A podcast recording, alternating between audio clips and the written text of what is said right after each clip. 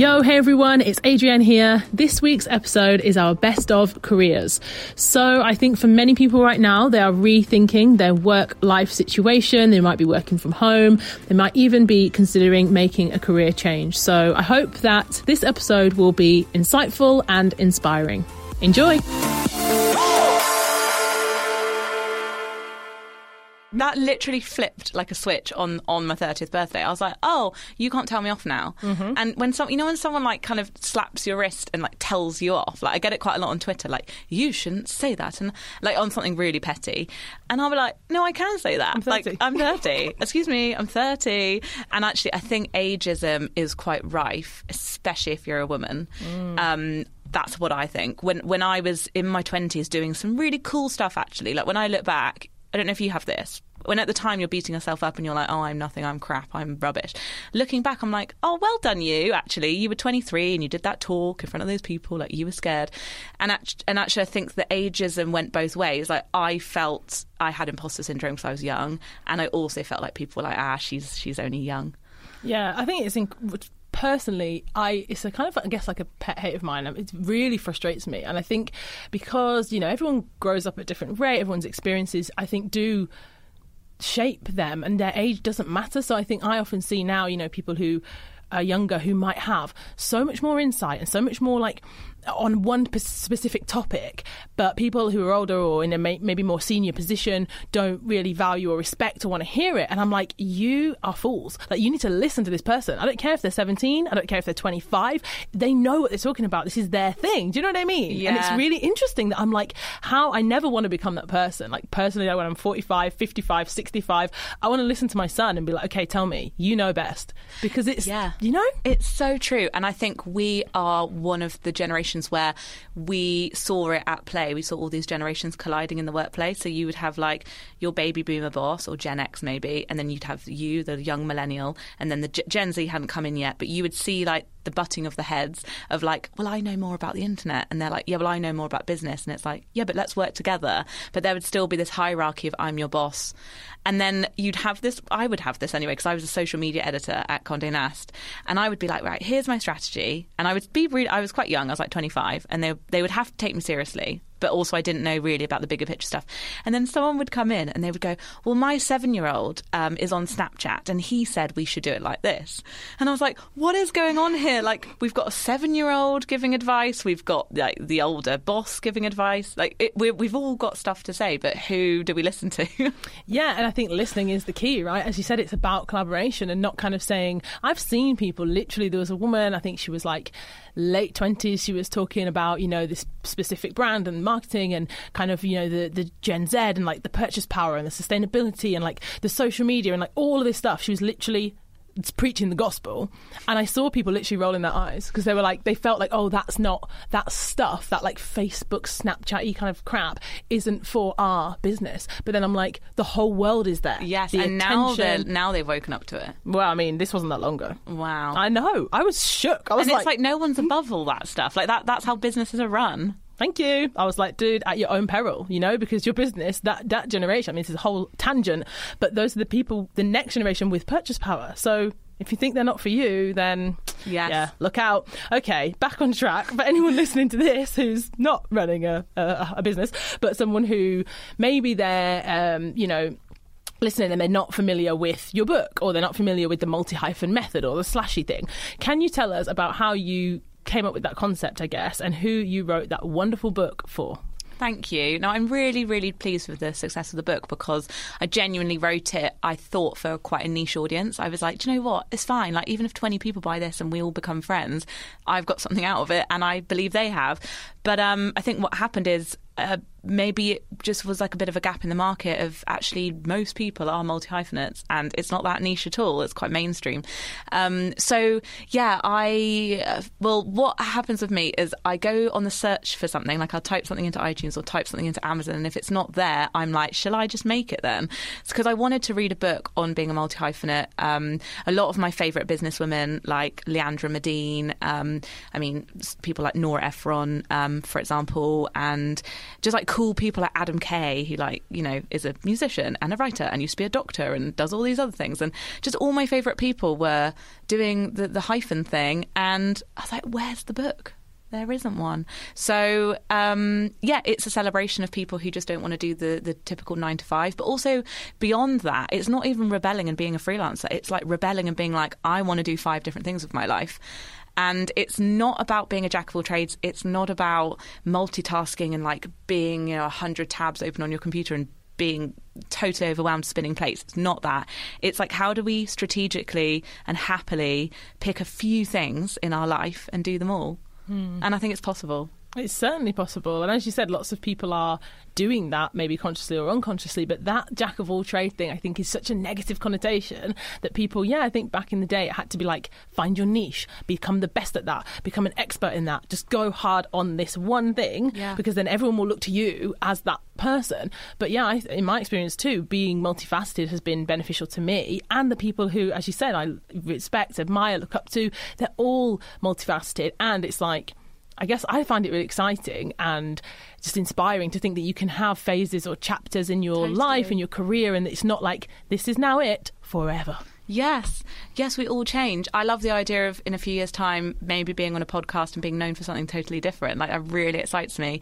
But I also thought, yes, this is like a lifestyle book that you can have on your bookshelf and feel like inspired by. But it's also kind of culturally relevant, I think, with the statistics in it because.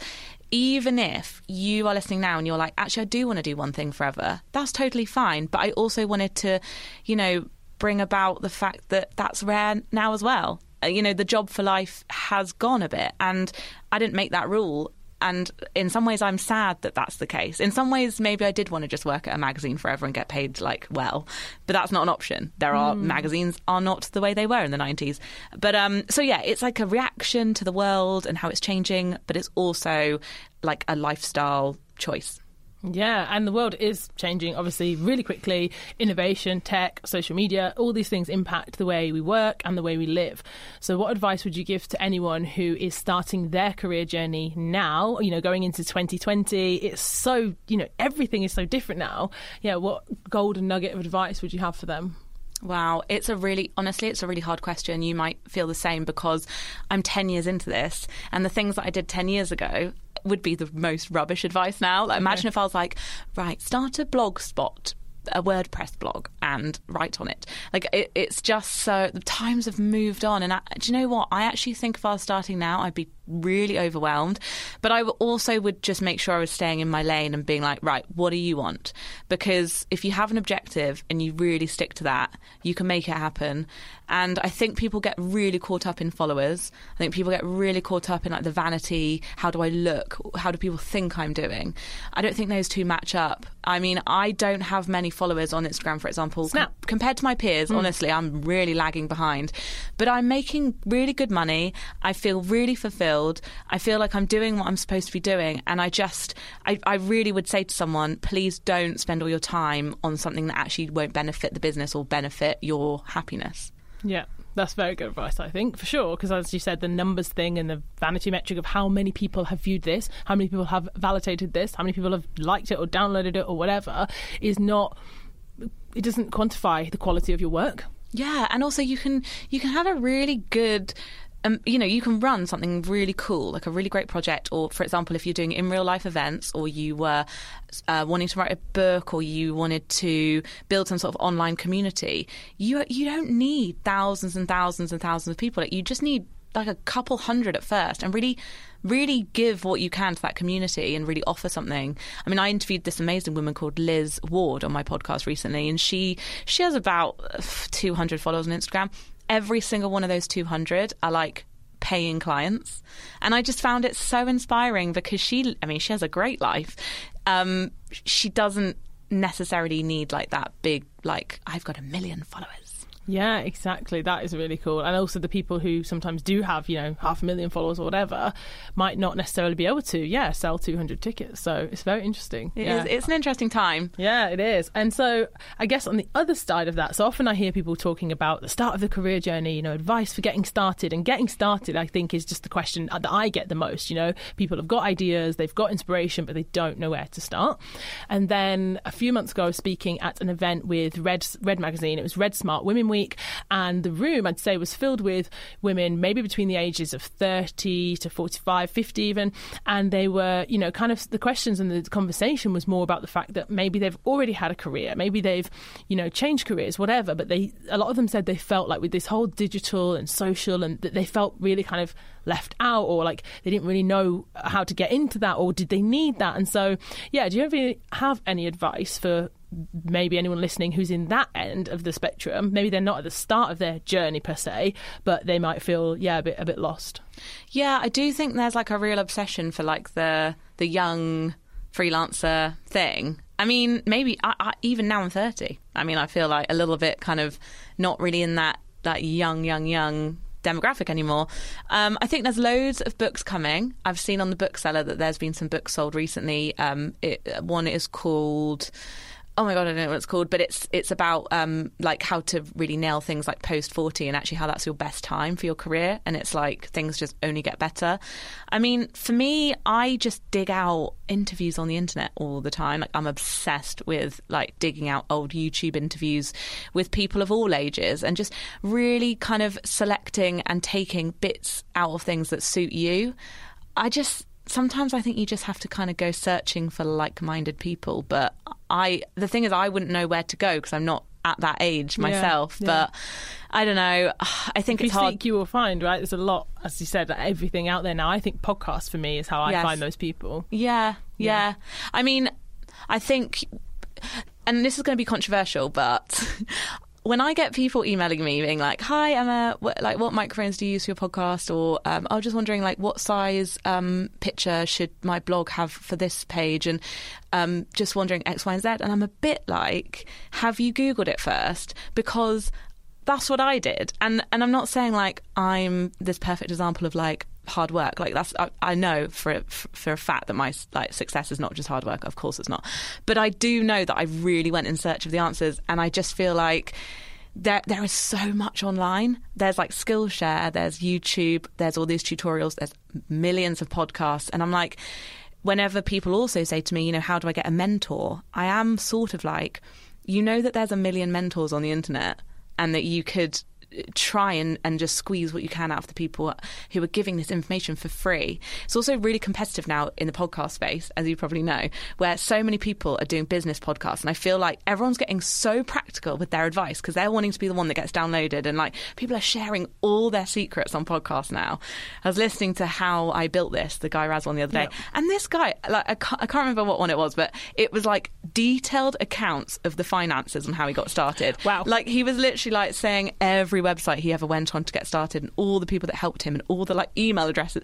I was like, wow, we like imagine if I had this five years ago. We're in such an amazing space now. Yeah, know, I agree. You can find that stuff, and people are very, like you said, honest and granular. And yeah, I mean, even in in a day, imagine you sat for 24 hours and you just, you know, took all that information in and then actioned it and did outreach. Yeah, I think that's really powerful. It's like just kind of, yeah, spend the time, do the work.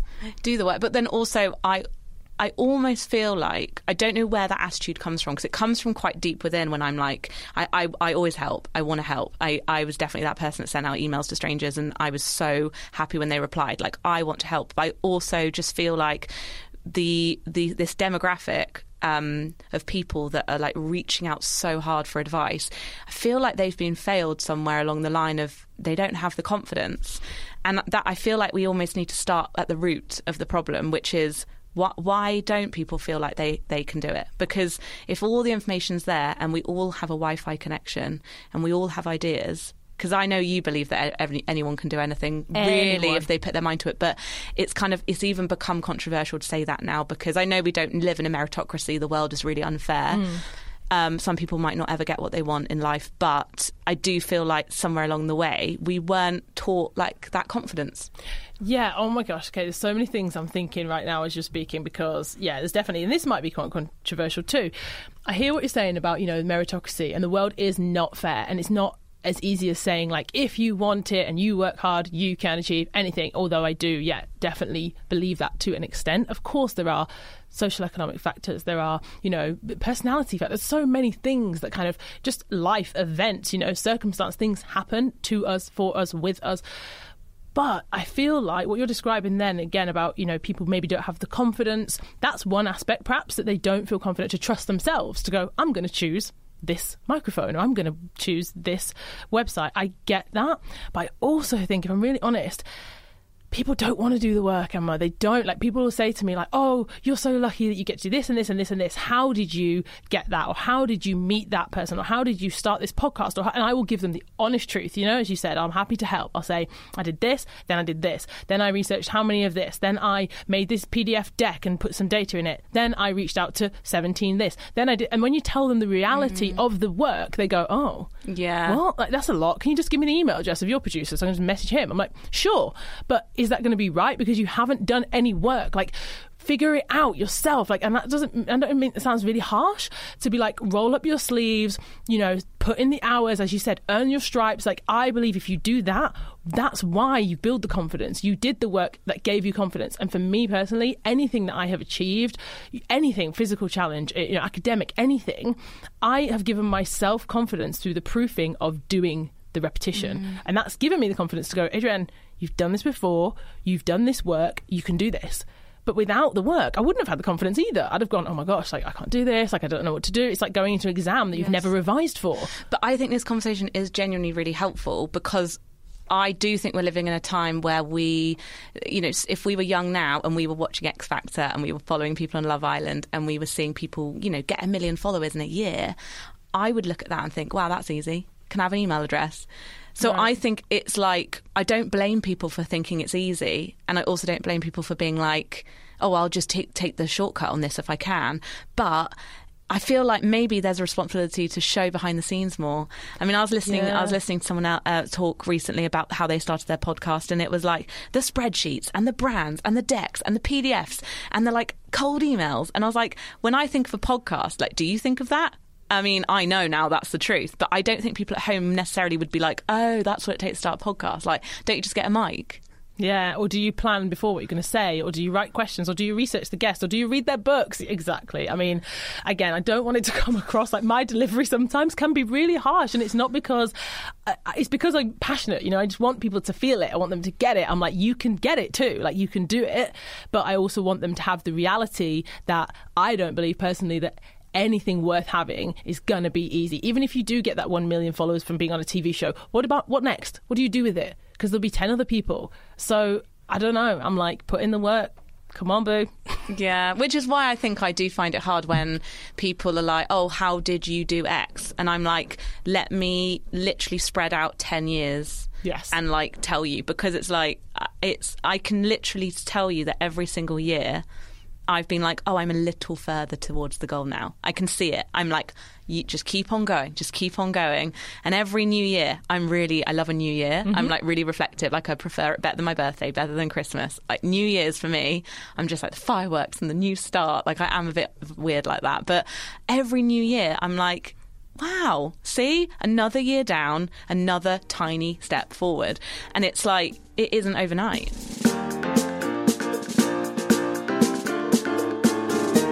Talking about like actionable things you can do, you recently shared with us um, and the team about goal setting. This really great goal setting exercise that you that you showed us, and how to like create a roadmap for your own career. Whether that's, I guess some people would call it, you know, like their ten year plan, five year plan, one year plan. So could you talk us through that process, and could you give the listeners, I guess, the the points for them if they so they could get started on figuring out if they're currently on the right path? Yeah, no, for sure. This is one of my favourite exercises that I talk through. So whenever I mentor someone, I've got a few little tools or little exercises in my toolkit because someone might not always know at the beginning of that relationship exactly what they want out of the relationship. So sometimes a mentee will come in and they just talk and they'll be very clear out what they want out of the relationship.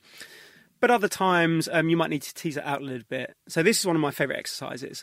Um, essentially, kind of what you do is you say to the person, um, "Okay, I want you to roll the clock forward ten years." It doesn't have to be ten years, but it has to be far enough in the future that it can disconnect from where you are today. So five years isn't far enough.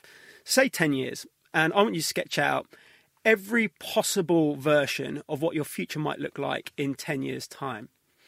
Now, these things should be exciting, they should be aspirational, they should also be kind of vaguely realistic. But if any of these options don't get you excited when you're writing them and you can't envisage it and it doesn't kind of, yeah, get, get that little butterflies in your stomach through visioning yourself in, in that position, then you should work hard to make sure that outcome doesn't happen because you're not working towards where you want to be. Once you sketch those out, um, then you kind of write a list of all of the things that you would need, all of the skills, all the things you need to be able to do for every single one of those options um, to be able to achieve that and work in that role. So, if I give an example, if I was doing this exercise, I might go, okay, one version of my future is chief people officer at Fiit. Fiit has grown to be, yeah, kind of multi thousand people organization global. We've got studios all over the world, and I'm managing this kind of massive people operation in a really exciting company like Fiit. Another one might be that I'm running my charity full time. Another future might be that I founded my own company. Another one might be that I'm, I'm a writer. I've, I've do books. I go in and advise people on how to build great cultures and things like that. Now, if I was writing my list, if I just picked a couple of those, I might go, okay, so Fiit, what would I need to do um, managing this kind of big people operation? Okay, I need to be great at leadership. I need to be great at communication. I need to be able to attach outcomes to business strategy. So I need to understand business strategy. I need to know operational HR. I need to be able to connect people to the company's vision and mission.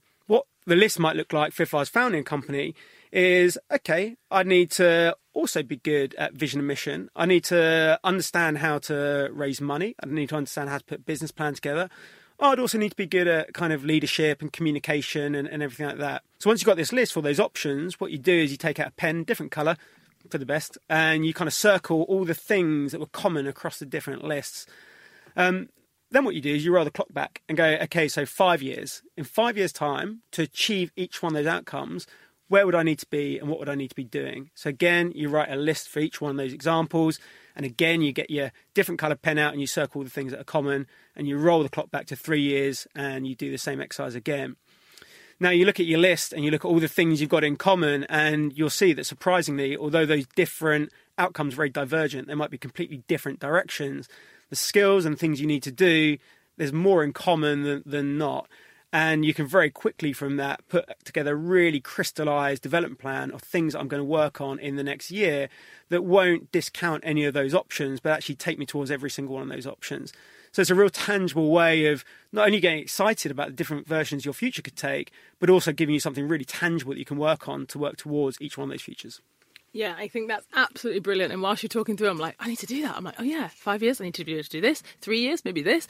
And I think for a lot of people listening, it's just really useful to have those kind of frameworks because often people say, like, you know, find your why, figure out your purpose, and just do what makes you happy. And it's like, that isn't always great advice because people are like, well, where do I start? Or I don't really know maybe what my purpose is. I think it's easy with people who've got one clear vision. But as you said, then you could have four or five or six. And actually, you don't have to decide now. This is the one thing and it's the only path because I think that's kind of overwhelming as well. So, yeah, I think it's a brilliant exercise and I need to do it. I'm going to do it this week. Yeah. So, I hope that you can um, listeners, I hope that you'll also, yeah, grab a pen and paper and start working on that list.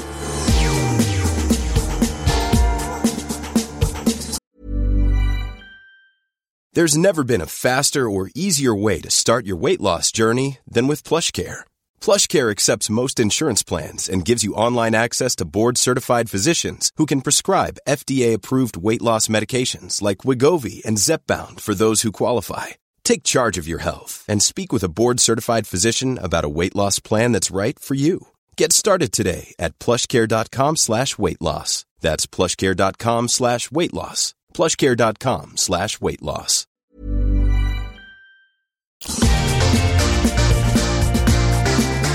because I have this conversation actually quite often with people who say to me, "Oh, Adrienne, you know."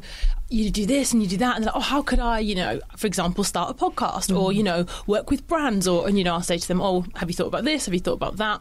And often the barrier that comes up most that I hear from people is around money and time. So they'll say mm. to me, "Well, I work this job. I'm working. I have to be, you know, there for half past eight. By the time I get home, it's maybe seven. So they're like, you know, what about? They're like, you know, what about money? Like, I can't just leave my job and you know mm. try and figure out what I'm going to do and what makes me happy. They're like, you know, what about money? I've got bills to pay. And then on the other side of that, they're like, once I've finished working, I then come home. I've used all my creative energy. I've used all of my, you know, ideas and my. I just don't want to do it in the evening. You know, if I set them mm. kind of like maybe try this or that, and then after four weeks they go, oh, I haven't had time. You know, so mm-hmm. do you hear that from people as well? I hear that a lot. Those are the core obstacles. It's that, or I can't leave the training that I've just done behind to go into a new sector. And I, I say to them two things. One, you know, we live in an expensive city. We're in London. It is what it is. And so we have to really think about a strategy outside of that. Is there any way that you could start to renegotiate the hours of your job? Thinking about going down from a Friday, condensing your hours, having those conversations with your manager. And it's also about being really practical. I think unfortunately, we're in a bit of a popcorn culture where we think we can get things immediately. It might be that actually you have to carve out and say to yourself, Friday morning, I'm going to give myself an hour. So if I know I'm productive, get up an hour earlier mm-hmm. and do what's necessary. Or it's a case of actually, my Saturday mornings are going to be dedicated to this. And you educate others around you around how you're going to protect that space and set yourself a goal. Three months, a month, I need to have achieved X, or this experiment needs to pan out and give me these results before I move on to the next thing. And the same with money. Um, I always talk about creating your financial runway. I never advise people to quit because I think that's the worst when you start concentrating on how do I pay the bills, da, da, da. you end up making very narrow choices and it's starting to save. If I want to leave my job in six months, nine months, 12 months, what's the runway that I'll need? Um, and what will I start to do, even if it is creating a side hustle on the side? Um, you know, how will I start to make this money and get really practical and sit down and do it? But we can be uh, like deer in headlights sometimes and think, oh, actually, no, money, no time. We've all got the same amount of hours in the day. It's how we choose to use them and be productive in that time as well. Samantha, you are speaking my language. Guys, I didn't even pay her to say that. You get up an hour earlier. I love it. Um, but for, I guess, for anyone listening as well, you know, it'd be great. You know, hearing even just the word happiness, I love it. I smile when I say it. You know, it'd be great for us all to have more happiest, happiness in our lives. So, is there something, where do we even start? Is there something that we could do today or this week, like an exercise or a framework, something we could try to figure out, okay, what actually makes me happy and what can I do to get more of it? Mm. So I like uh, one of the core exercises in my book is around the sweet spot. And I think because happiness feels really amorphous, it can be. Um, for some people, it can be just a bit all encompassing, and for others, it's like actually I want to funnel it down into this area. And I think there are four quadrants in our lives that we need to pay attention to and think about which areas need a bit more uplifting and why. And so those four areas are thinking about yourself, uh, the relationship you have with other people, your work, and your home. And it's asking yourself with my clients, I go through set questions and I get them to think about themselves. Okay, so how are you showing up for yourself? Are you nurturing and feeding your body? Uh, which um, energies in your life are elevating or deflating you? and going around each of the quadrants asking those particular questions with your relationships are any relationships that you feel like you've neglected which ones do you want to tap in more where are you missing or what are you missing in your support circle thinking about your home is your home a place that's uh, giving you that peace of mind so when you come home from work and you shut the door you feel calm you feel like you can be creative you can curate you can also be idle to let ideas flourish and also thinking about your work is it um, set up to help you become the person you want to become? What are the values and elements in your work that you like to tweak? What are the goals? And getting people to really analyze and think, okay, which areas in my life are slightly off? And which ones could do with um, a bit more of a push, or which ones do I need to dedicate more focus and time on, and that will raise my levels. And it's almost like thinking about like a water bath. I think we're going to go through peaks and troughs, and I don't think happiness is like all glee all the time. Mm. There is going to be um, some downtimes, and it's how we deal with that and develop the resilience to kind of um, understand and appreciate why we might be going through a, a bit of a, a, trough point and what we can do to come out of that. And also that there might be some areas which have taken over our lives, which have made us unhappy, and how we can put, bring it back or. Um, you know, check in and get other people to hold us accountable to certain things that we want to change. And so going through, if you sit down right now and think in these four areas of my life, you know, what's working, what isn't, what do I want to change, who might I bring along to help me keep that momentum? And um, what's the one thing that I could do to make myself feel better or to enhance a relationship or to change or tweak something at work or in my home space? Do I need to declutter? It's as simple as that. Mm. And then you, you start from there. Yeah, absolutely brilliant. Actually, there's two things I was nodding along and thinking. One was I love the idea of you know the four quadrants and actually committing and writing down. I'm big on writing things down mm. because I think once you do that, you're forcing your you know you're giving attention to all of those areas. And mm. as you said, I think often people just focus on maybe work or maybe maybe family, kids, but actually looking at you started with self. Mm-hmm. You know, I think it's really good to draw attention to that.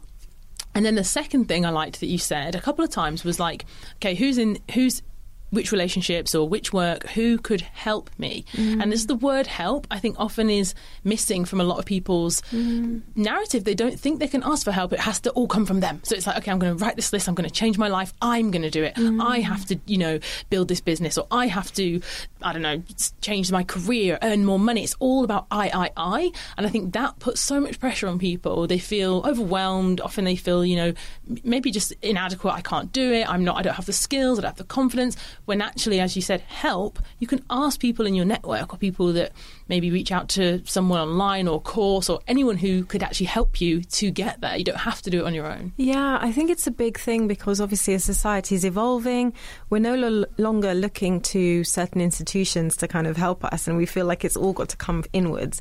And actually, there's something really great about one, identifying the type of help you need, and two, figuring out how you'll articulate that need to somebody else, and uh, three, finding the right people. And I think we need to be better at one, um, being okay asking for help because it's not a weakness. It's actually quite empowering to say, do you know what? I know how to do X. I'm, I'm worried with this. And I've identified that you're an expert or you could help me or actually um, you've asked if you can help. And actually, this is how I need help. And I think it empowers a lot of people who can be of assistance to know actually you need that from me and I can do that for you. And it feels good and it's a reciprocal growth thing as well.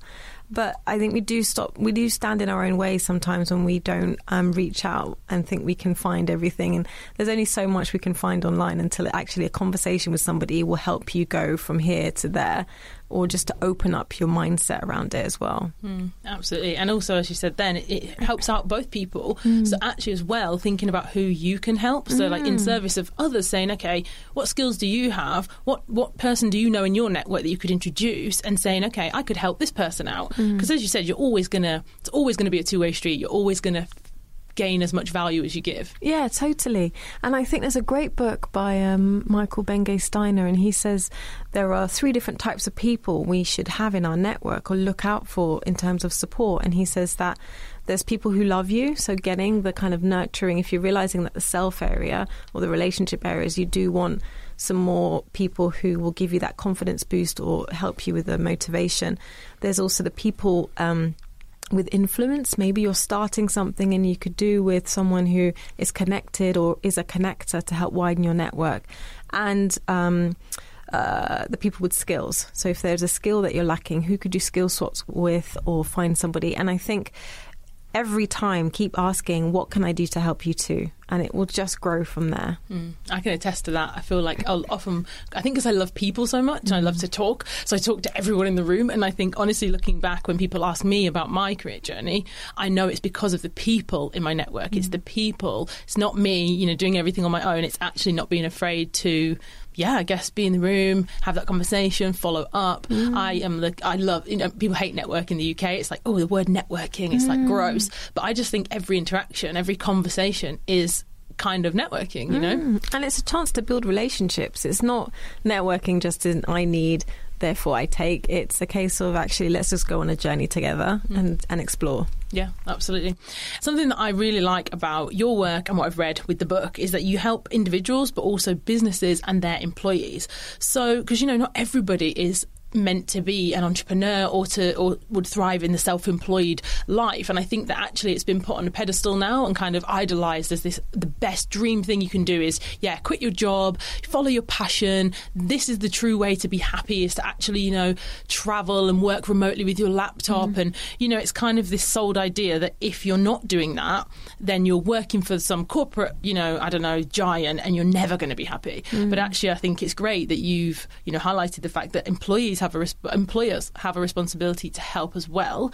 So yeah, what do you think about the whole you know you quit the quit your job, hit the road, or actually there's a lot to gain from being part of a team and maybe leading others as well. Yeah, I find it um, fascinating. I lead a workshop at the Guardian called "Love It or Leave It." Would you believe it? Mm. Um, and there's so many people who come and like, "Oh my god, I can't stand my job. I want to leave. I'm ready to quit." And I say, "To do what?"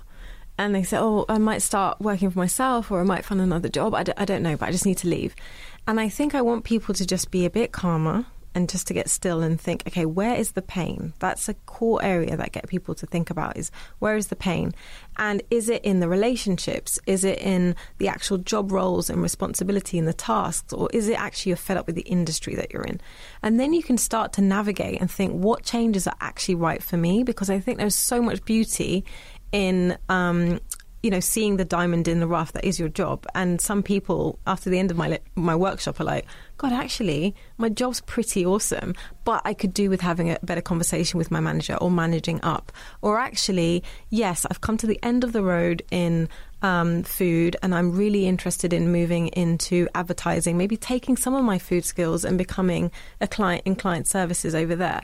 And i think we need to um, be really open to the fact that it's not just quit and find your passion or follow your passion, which is a load of BS as well. It's uh, can I take the time and think realistically, how can I fall in love with this? How can I think about my own way in which I show up at relationships at work? How can I also help change the culture from within if I feel like there's an issue there? Uh, or actually, could I hack my job in some ways? And then, if actually you've exhausted all of that and it's really like you know, I'm ready to leave, or actually, I've been working on an opportunity in my early hours of the morning and it's ready to fly, and therefore I must leave. Great. But have a plan. Um, I'm very methodical in my methods, and I think that you've got to have a very actionable way of moving forwards. Otherwise, the, just quitting, it's not for everybody. That comes with its own issues around mental health, money, thinking about your support system. It's a whole different um, level of, of accountability you need and also what is the vision and where are you going in that direction as well? Because it, it can be a winding road that if you haven't got the tolerance for straight away it's difficult. Mm, well honestly i feel like i see it a lot right now actually online. I don't know if it's like a cultural shift but i'm just seeing this message which i think is really irresponsible which is telling people particularly young people if your job does not make you happy quit. Mm. and you know what? Chase your dream follow your passion and start your own business. And like i think as i said not everybody's cut out for that. So, do you think there's any kind of I guess like personality tell traits or things that you could go, okay, these things make you, I guess, more or less suited to yeah being self-employed, starting your own business versus working in a team or with somebody else. I think a core thing to identify with is values and how far do you value security? Do you value working um, with a team? Being immersed in an environment where there are other people that you can bounce ideas off, thinking about whether or not um, you want to start a lifestyle business or actually build a business, because that's very different as well. Uh, do you need funding or do you want to be this kind of big entity or are you kind of happy actually channeling your work? And I think there is also a happy medium where we still could be part time employed, and um, doing shorter condensed hours and doing something else on the side. And I find it, it is really irresponsible to say, yes, quit your job. And I think there's a lot of, I guess, from a millennial perspective and the Gen Z, it's like, oh, they're so uh, quick to say when they're not happy at work. But I think companies would do well to service and figure out why that anguish, what makes them feel unhappy in the first place, and what can we do to ease that tension, to create better environments, to listen, to co create and offer better happiness initiatives or well being initiatives so that they'll end up staying.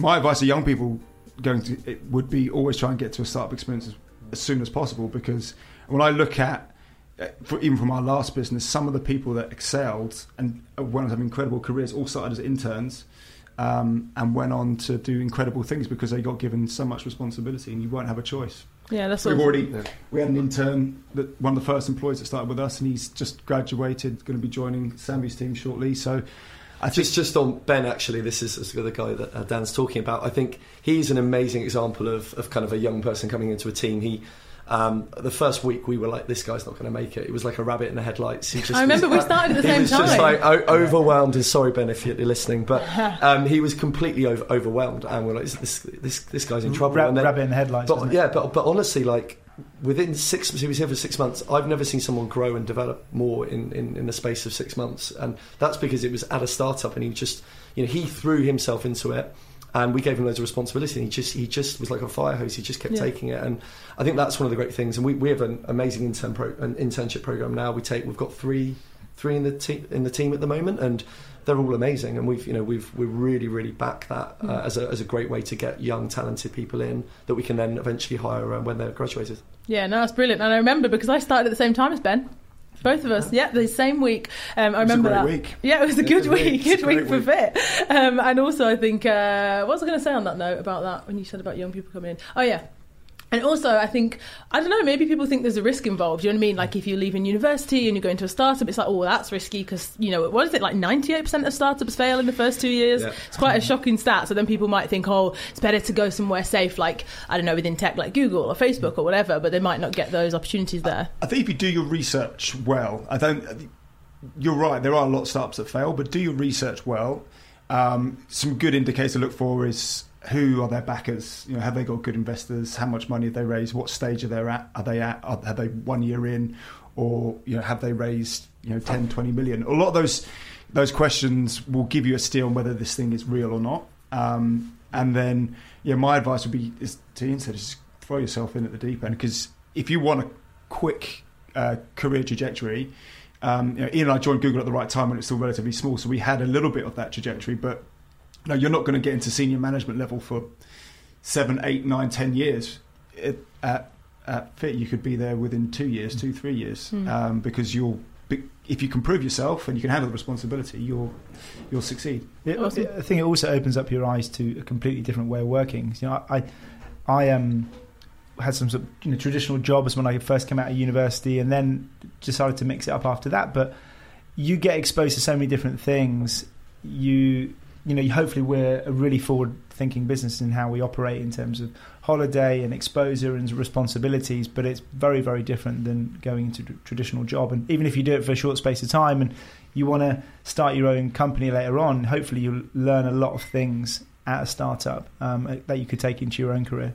Yeah, and as you said, there's a lot to do. So it's like 100 miles an hour. I feel like there's so many things happening all the time. And as I mentioned at the start, all three of you, you know, I've worked with you for the last 18 months and I've witnessed myself your work ethic, and it is incredible. It's a, it's amazing, and you eat, sleep, and breathe your work. It's quite clear that your business is mission led, as you mentioned, and that you're all just incredibly passionate about making a success. But we often hear that success comes at a cost. You know, this kind of like work, work, work, grind, grind, grind. So, what are your values? I guess when it comes to work ethic, Sammi. So I would say, um, I mean, the principle that basically work ethic, if you look at the, as a definition, is that the is the principle that hard work is intrinsically virtuous or worthy of reward. In that, by working hard at something that you enjoy, you you get the benefit from it, or sort of you know automatically. It's not just like oh, I, I have to do this because of a particular end goal. You enjoy doing that yourself. I think if you enjoy what you're doing, working extremely hard is is a pleasure. I think some of the key things that I have always sort of applied in my life is to be punctual, to be on time, um, to be dependable. I think um, the, the young people working in our business, the ones that have excelled, they have taken on lots of responsibility from from the start, and we we rely on them. And I think it's important that they that you try and become a dependable part of that team, and often that is being on time, working hard, delivering good results. And there's one thing that we have within the business, which is having a, a five star mentality. Now, we rate things within you know our, our users rate things out of five, and we sort of bring that into our, our own business and say, is it the best we could do? Can we do any better in this particular piece of work? Would you rate it five out of five? And you guys, I guess, all lead by example. I think so. Yeah, Dan, what about you? Have you always found it? Have you always worked this way? No, actually, I think um, I, I have a little bit of a problem with the way people talk about if you're going to be successful at Cyber, you have to work every single hour of the day, and you need to get up and you need to. First thing you need to do is, is attack the day, and I think that's actually a really bad way of thinking. Of course, you need to work hard, uh, but I think it does need to come with a lot of balance. We spoke about it already, but Yeah. if you do not take any time to switch off when you get home, to spend time with your partner, whatever it might be, to to do marathon to sub, then you will not be a success. And I'm, I strongly believe that. I've, I've experienced it myself, where at one point in my career, I was literally working every single hour I could, um, and then I, I made sure I took time out to, you know, run and keep fit. And I think it makes a, a huge, huge difference. And I think there is a little bit of a undercurrent in the startup world where people think you have to work crazy, crazy, crazy hours. And it's, of course, working hard is important, but I think making sure you take time for yourself will ultimately mean that you're successful. Because there's a law of diminishing returns when it comes to work. Mm. The, long, the more you work doesn't necessarily mean the better you're going to be. It mm. means that you're going to get tired, you're going to make the wrong decisions, you're going to send the wrong emails. And so if you do not take time out, whether that is family, working out, whatever it might be, you will find it a lot harder to be successful. Yeah, mean, on that topic of success, I guess you know, I don't believe that there's just one you know magic formula for success. I think you know, I, I know people try to whittle it down into one and sell it as a book, but yeah, I think when it comes to success, it's different for everyone, and you have to define what that is. So, Ian, I'd love to know: Do you think that there's been one characteristic or skill or quality that has been the key to your success so far? So, in terms of sort of a key to uh, my success, I mean, I, I, I first of all caveat was say, saying that it's still massively a work in progress. Like, you know, we're we're um, you know we've had an I think we've all had really great, exciting careers, um, but but we're still very much you know where where we want to be in uh, in terms of you know what we want to achieve. I think we're still very much a work in progress. Um, for me, I think you know the guys have spoken about uh, a couple of them that I, I, I hold really dear to, to, to my you know m- the way I like to work and how I judge success. But I think having fun is is the most important thing because I think. Um, you know, we spend a lot of time working, um, and we, we, we we we need to make sure that we're having having fun. And I, it really makes me sad when I'm chatting to friends um, and they're in a job that they maybe don't like, um, they don't find fulfilling, um, and I, I think it's just life's too short. You know, we we, ha- we we've got one you know one, one shot on this planet, and I think we need to make sure that that we are doing things that we really love. And then, secondly, making sure that we're surrounding ourselves with with amazing people that push us, that inspire us, um, because we're spending so much time time together. Um, and I think so. For me, those two things, having fun and surrounding, surrounding yourself with amazing people, if you do that, then you are successful. And I think the other things will come, you know, whether it's the fame and fortune, whatever, whatever you think is important. But um, yeah, that, that that's really how I view it. Couldn't have said it better myself. I love that.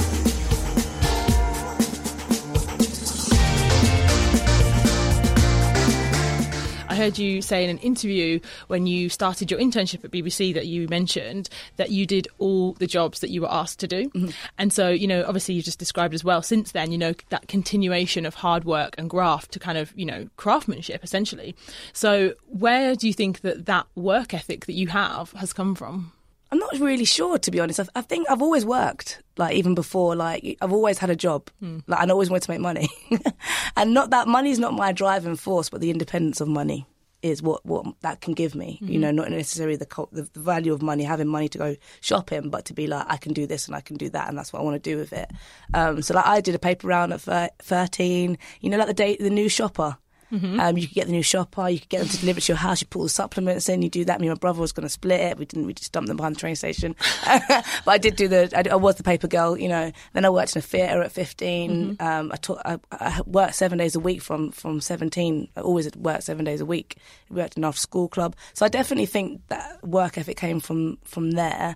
Um, and then in terms of, I guess, applying that when I got to the BBC, I think it was just kind of I'd read so much online about like how to how to how to make yourself invaluable. Like I'd, I'd been to so many seminars and so many you know workshops and things like that that I just was like, you know, it's it's a game, not a game, but it is. I guess it is a game. And I remember Angelica Bell. Actually, I went to one conference um, that she was doing, and she was like, she said she said something that I was I found really important. She was like, um, if you're the intern and you've been asked to make tea make the tea before we start. Don't don't don't don't do everything but the job that's being asked of you, like trying to talk to me and trying to give me get me to watch your show reel or da da da da da. Because people remember you. If you can do the jobs that you've been given at task, people will give you the time to then you know hmm. talk to you about you and I definitely that definitely stuck with me. So I would never like in the studio, oh, I've been doing this, or um, what do you think about that? You know, it was all about giving to the presenter your your full time.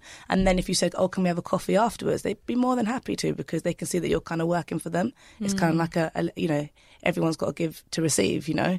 And I think that that definitely. I think did me well because it, it, it gave me a lot of a lot of good friends and, and, and people that I admire that were willing to, to vouch for me when the time came. Amazing. I really hope that so many, I'm, I just hope so many people hear this. You know, the whole, everything you're saying Yeah. then about how many different jobs, you know, work, work, work, it's work. Yeah. That's essentially what it is. Yeah. It's hard work. And I think often now I see a lot of stuff about, you know, shortcut this and cut corners Mm. that, fast track. How can you, you know, hacks, tips. And it's like people want to avoid the hard work. The hard work, yeah. But can, nothing can replace it. And I, people always say when you say to someone, "Oh, that sounds like a lot of work," you know, I tell you what sounds like a lot of work. I was watching Top Boy. That looks like a lot of work for not a lot of game. Like that to me feels like a lot of work. But actual, you know, I don't know. I don't know what else I'll be doing. I'm, I've got that kind of mind frame that if I'm not busy or I'm not doing stuff, then then my brain starts thinking, and then I can, and then I think I can easily get depressed or get caught up on on things that wouldn't normally I, I would get upset up- upset by. Um, but even my boyfriend, he went away for like about a month uh, to do some music, and there was no one to tell me to go to bed. So I'd just be like 1 a.m., 2 a.m. working, working, working. I've had an idea, you know, and I, I definitely kind of now need a balance. Okay, okay. But, you know, even sitting here and listening to you speak, you know, you've got that energy. And I feel that too. Like, Mm. Yeah. I'm an energetic person, Yeah. so I can relate. Um, and yeah, it is, you do have to find the balance. But also, I think if it's good and it feels good and you're in something, then yeah, Mm. Yeah. I guess, you know, like I said, you got that energy. Yeah. Um, and you mentioned about going to some seminars and courses. And I, I know that you've talked before about being, about still learning. And you said in a Refinery 29 interview, you're like, I'm still learning. And that is uh, essential for longevity in the industry. I personally am obsessed with the idea of lifelong learning and skill acquisition. Trust me, I'm always, you know, like similar looking at, you know, talks and workshops and downloadable things. And, you know, I always kind of think, essentially every person who I look up to or inspires me or who's high performing or leading in their field is still learning and is still talking about the importance of learning. So, can you give the listeners, can you give us some advice about when it comes to learning, what are some things that people could do and how do you stay, well, two things, motivated and disciplined? Because I think initially it's like, oh, I want to do this. But then, like you said, once you realise the, how much work it is, Yeah. how do you stay disciplined to keep learning? I guess I guess the first thing would be to break it down into to tiny to tiny chunks. And I think even when it comes to I guess like learning and learning your craft, I think it's accepting that it's not going to be overnight. This is something that's going to be you know long-winded and it's going to carry on. But if you kind of break it down into chunks, I think that makes it a lot easier. Um, and I really think it's important to learn from others. I think there's no there's no harm in, in, in watching your favourite person. You know, the people that I I, I, I think that are great at learning, they're watching other people. So where you know, for me, it's being in the DJ booth when someone that I admire is playing. Actually, anyone in the DJ booth. It doesn't have, they don't, don't have to be someone that I admire. I love watching other people DJ. Uh, I'm like, oh, they did that. Okay, I'm gonna try that when I go home. Yeah. You know, um, listening to other people on the radio. You know, a lot of people are like, oh, I want to, I want to, I want to be on radio. Okay, what do you listen to? I don't, I don't listen to radio. so, but people do. You'd be surprised. Um, and how can you, you know, learn if you don't, if you don't even listen or you're not even trying to engage with the task that you want to be? You want to be a presenter, then watch other, watch other presenters. You want to make your own podcast, listen, listen to other podcasts.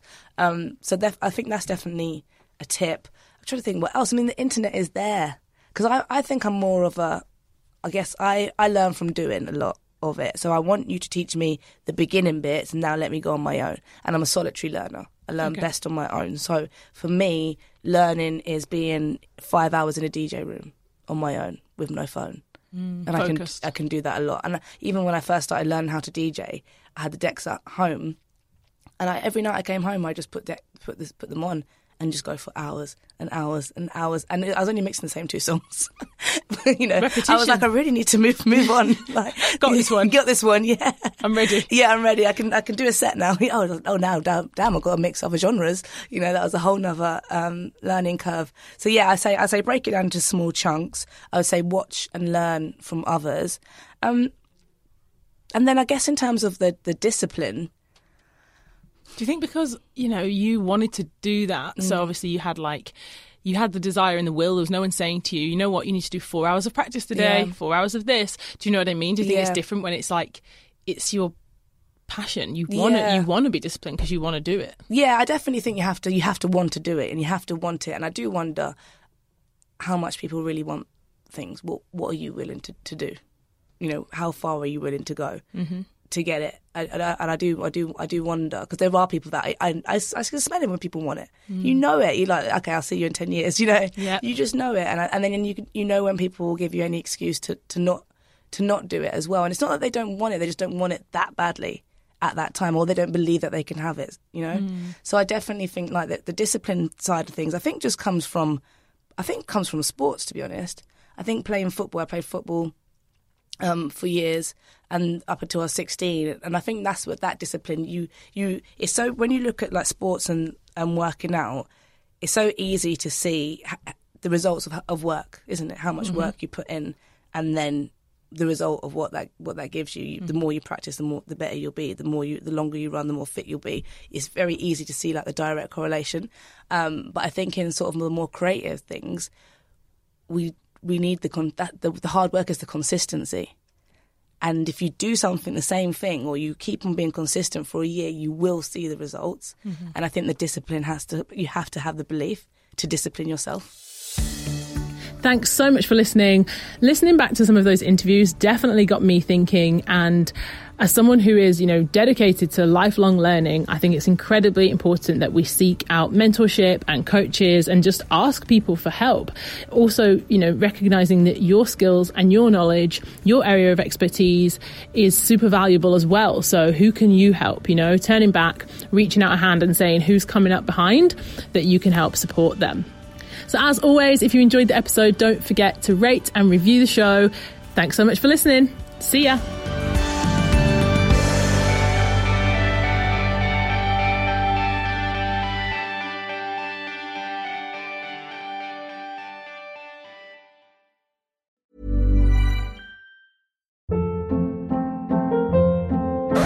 Hold up. What was that? Boring. No flavor. That was as bad as those leftovers you ate all week. Keke Palmer here, and it's time to say hello to something fresh and guilt-free. Hello Fresh. Jazz up dinner with pecan-crusted chicken or garlic butter shrimp scampi. Now that's music to my mouth. Hello Fresh. Let's get this dinner party started. Discover all the delicious possibilities at hellofresh.com.